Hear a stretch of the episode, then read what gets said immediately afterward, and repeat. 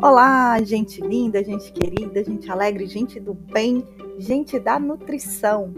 Sejam muito bem-vindos a mais um episódio de podcast. Hoje eu vou falar com uma galera topzera, uma galera top de linha.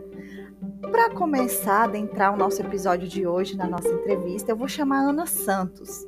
Ana Santos vai falar para gente um pouquinho sobre a importância, sobre o que é o Manual de Boas Práticas e qual a importância de se ter o Manual de Boas Práticas dentro da nossa unidade produtora de refeição. Ana, é, fico muito feliz de te ter aqui e fala aí um pouquinho pra gente o que, que você acha, o que, que você pensa, é, já que você tem todo esse conhecimento aí no ramo da, da nutrição.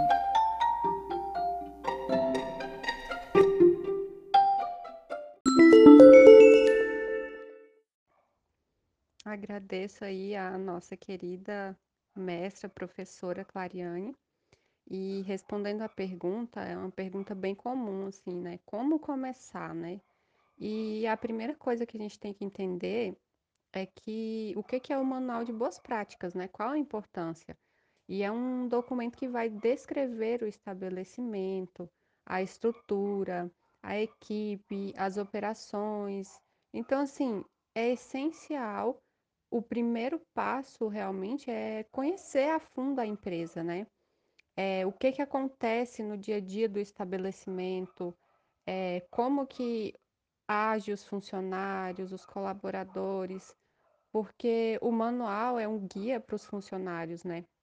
Não só para os funcionários, mas também para os responsáveis e até eventualmente os fiscais, né? É, por isso mesmo, deve ser um documento com linguagem simples, é, adequado a todas as pessoas. Mas também deve ser um documento completo, porque ele tem que abordar todos os processos e o funcionamento do local em geral, né? Mas para que isso seja possível, é necessário também o preenchimento do checklist, né? Porque ele é baseado nas legislações e através dele que se verifica a situação atual da unidade, né? Para que as modificações sejam realizadas através desse checklist. Por isso, é, o principal é, são esses dois pontos: é conhecer, entender a empresa e através, né, utilizando as ferramentas que a gente tem disponível aí, que o principal é o checklist. Ele é um apoio muito grande para quem trabalha nessa área. Exatamente, muito bom, muito bom. Fala aí para os nossos ouvintes em relação aspecto às legislações, meninas. O que, que vocês acham assim que é mais importante a gente deixar frisado uh, para quem está ouvindo a gente, para quem busca esse tipo de informação?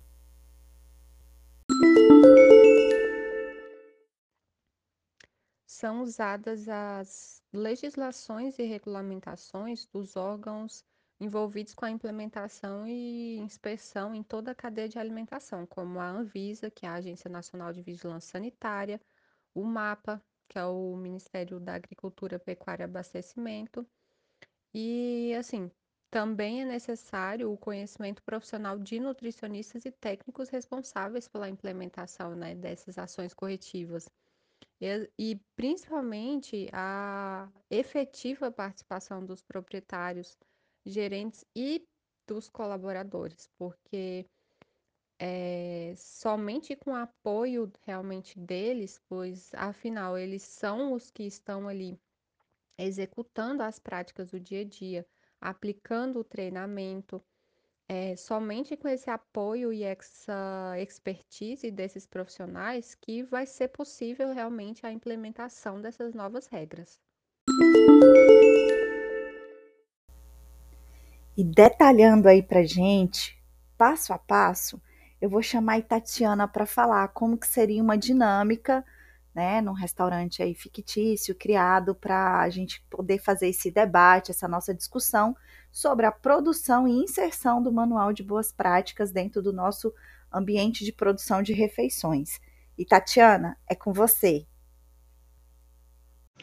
Olá pessoal, me chamo Tatiana Borges, sou estudante técnica de nutrição e dietética e hoje quero trazer para vocês alguns pontos de como vamos iniciar a elaboração do manual de boas práticas do restaurante Maçã Caramelizada. Primeiro faremos uma visita à empresa, pois precisamos conhecer seu dia a dia, suas rotinas, quem são seus colaboradores e se a documentação está toda correta. Iremos visitar todos os locais do restaurante, preenchendo um checklist com todas as conformidades e não conformidades, minuciosamente e de acordo acordo com todas as leis vigentes. Feito isso, apresentaremos nosso plano de ação ao proprietário ou aos demais envolvidos, pois somente assim poderemos destinar a cada um sua função e seus devidos prazos para o cumprimento dessas não conformidades. No Manual de Boas Práticas, vamos descrever os procedimentos operacional padrão, o nosso famoso POP, que deverá ser seguido por cada colaborador do restaurante. Dentre eles, posso citar alguns: os requisitos higiênicos sanitários dos edifícios, a manutenção e higienização das instalações, dos equipamentos e dos utensílios, o controle da água e de abastecimento, o controle integrado de pagras e vetores, urbanas, a capacitação de profissionais, o controle da higiene e da saúde dos manipuladores, o manejo de resíduos, o controle e garantia da qualidade do alimento preparado, dentre outros. Olha, a ausência ou a não adequação do manual de boas práticas e dos seus POPs podem resultar em sanções como advertência, multa e até mesmo no cancelamento do alvará do funcionamento do estabelecimento. Observe o quanto o manual de boas práticas é importante para cada estabelecimento de alimentação. Existem diversas legislações que dispõem sobre as boas práticas de fabricação para alimentos e sobre os POPs também. E é essencial que todos os profissionais da área conheçam e se aprofundem no assunto. A Anvisa considera obrigatória a aplicação e a documentação das boas práticas para todos os estabelecimentos ou empresas do ramo alimentício. Seus agentes envolvidos são a Anvisa, o Ministério da Agricultura e Pecuárias, as RDCs, as instruções normativas, as portarias e todos os estabelecimentos de alimentos devem estar de acordo com essas normas sanitárias sob pena de punição e até mesmo cancelamento do alvará de funcionamento do, do estabelecimento.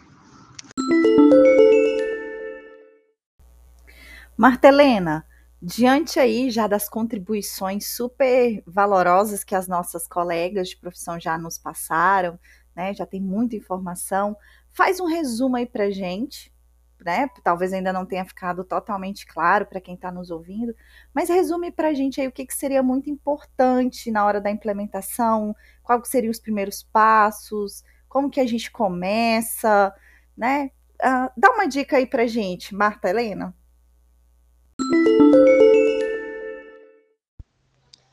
Olá, professora.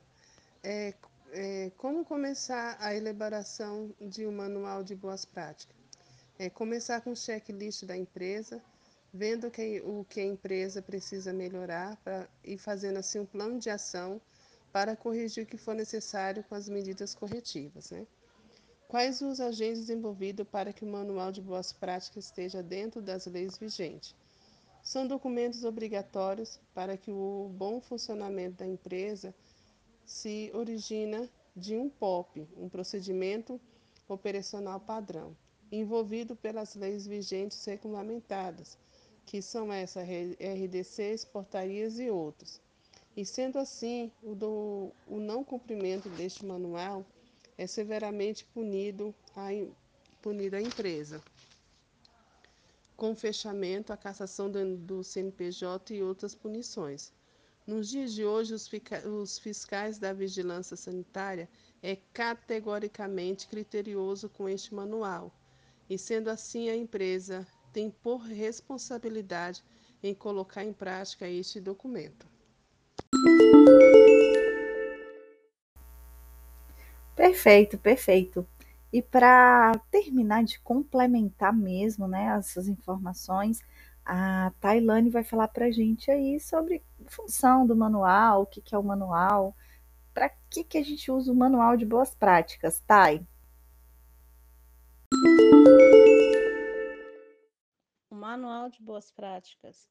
Primeiro passo, a gente começa com o diagnóstico na empresa que a gente tá, vai aplicar.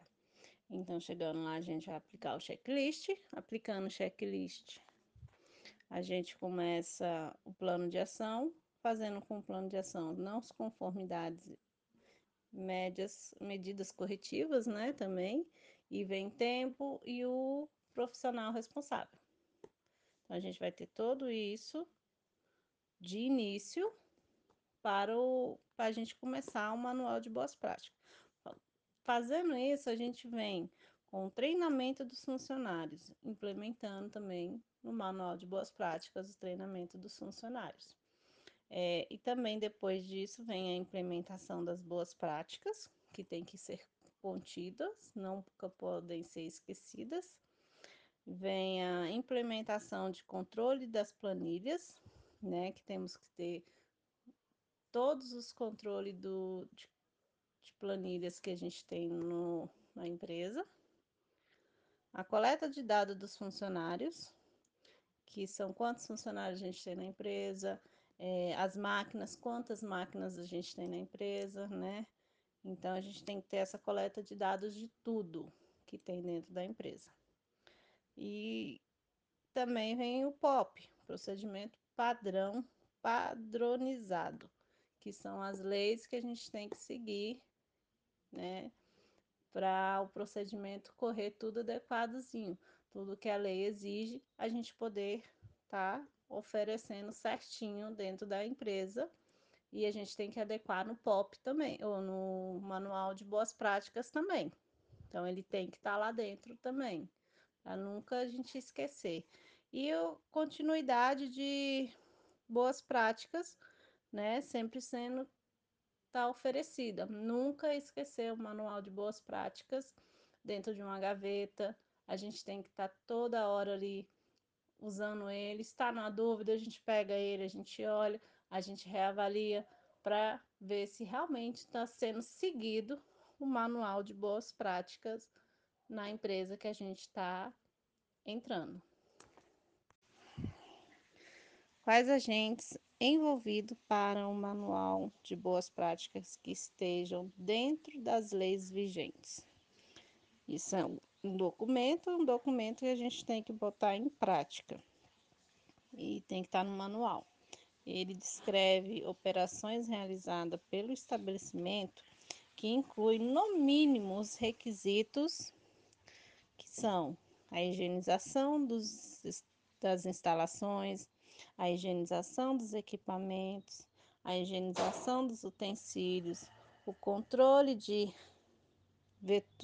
praga e vetores, o fluxo do processo produtivo, a capacitação profissional dos colaboradores, é, o sistema e instalações de água, o manejo de resíduos, é, saúde, sanitização, higienização, vestuário e conduta dos manipuladores e operadores, que são todos os funcionários envolvidos na empresa, a qualidade dos produtos, né? Produtos finais, matérias-primas, utilização para a produção desses produtos com uma qualidade boa. E a gente segue a lei, que é a lei de 275 e a lei 216, que cada estabelecimento vai seguir direitinho para não ter nenhum problema com a vigilância sanitária. Seguindo essas leis vigentes, a empresa fica-se de acordo com a legislação e a vigilância sanitária para não correr nenhum processo de. É, como é que eu vou dizer? Nenhum processo. Eles não respondem nenhum processo grave, né? Para não ter nenhum risco de fechar o estabelecimento. Tá? Então, a gente tem que seguir esses requisitos do nutricionista ao profissional da limpeza, profissional de cozinha.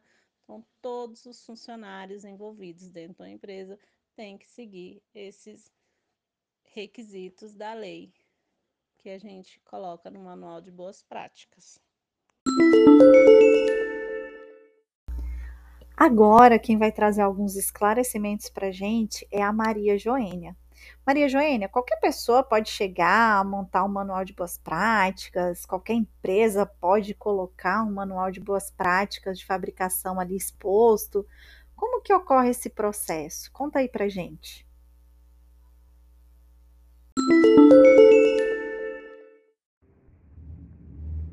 Como devemos começar a elaboração de um manual de boas práticas? Bom, para começar, em primeiro lugar, é, devemos conhecer a empresa, é, conhecer a empresa a fundo, né? É, conhecer os funcionários, saber como eles agem, conhecer o ambiente de trabalho e a forma de como os alimentos é manipulado. Ver sobre os usos de equipamentos. A partir daí, aí preenchemos o checklist, né? E através desse checklist, é, veremos realmente qual é a situação da empresa. E aí, então, devemos conhecer a empresa, preencher o checklist, para então começar a fazer o manual.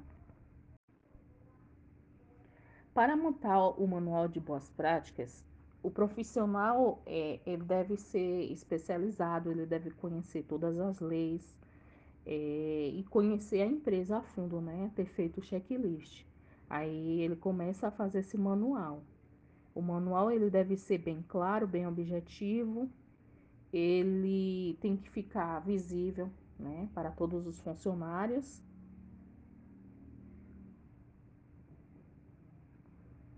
Ele deve estar de acordo com a Anvisa, é, de acordo com as leis, né, da Anvisa.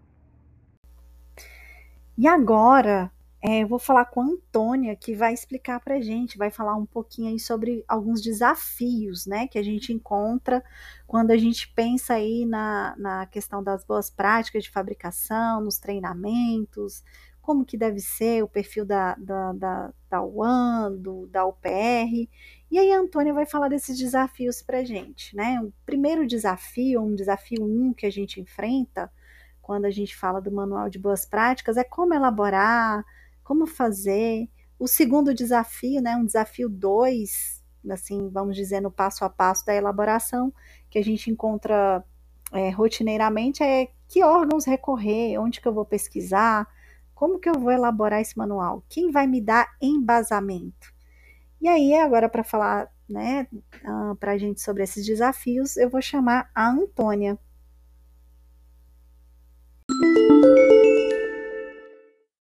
Desafio 1. Em relação ao desafio 1, para a elaboração de um manual de boas práticas, primeiramente é importante conhecer as normas e leis que tratam sobre o assunto, pois isso é importante, entender a sua necessidade e o seu objetivo.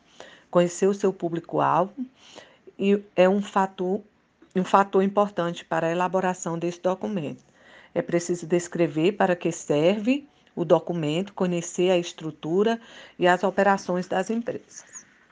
Com relação ao desafio 2, os agentes envolvidos são as agências fiscalizadoras, como a Agência Nacional de Vigilância Sanitária, que é a Anvisa, e os demais agentes envolvidos, como os nutricionistas e os técnicos em nutrição e dietética além dos proprietários e os funcionários da empresa, que devem ser um dos principais envolvidos na elaboração do manual de boas práticas.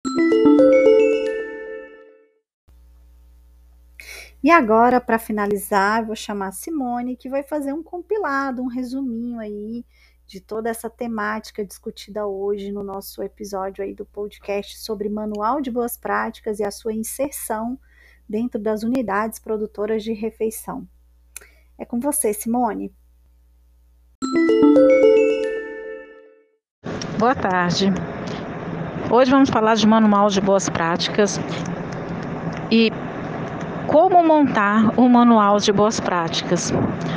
Para você montar um manual de boas práticas de uma empresa, o responsável por esse manual ele tem que ter conhecimento de toda a atividade que é desenvolvida dentro desse estabelecimento.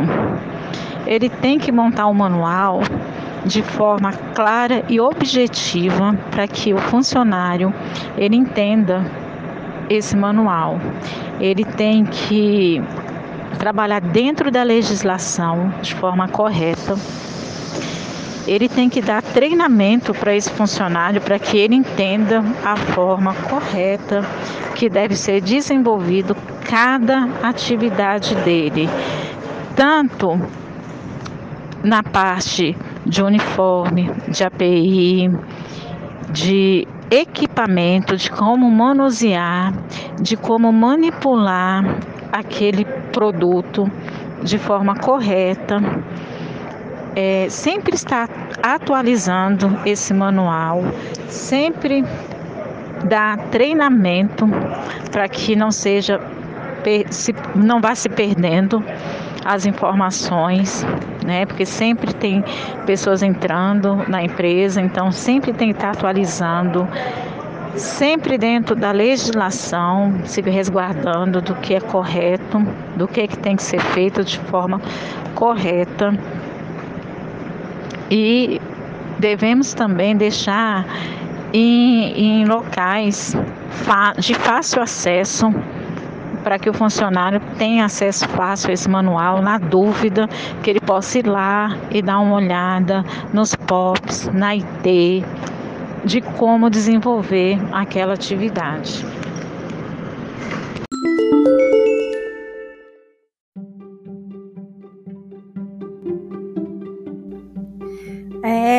Alguns pontos foram falados muito, né, sobre desafios, desafios, e foi realmente um desafio elaborar esse podcast. Pessoal, gostei muito.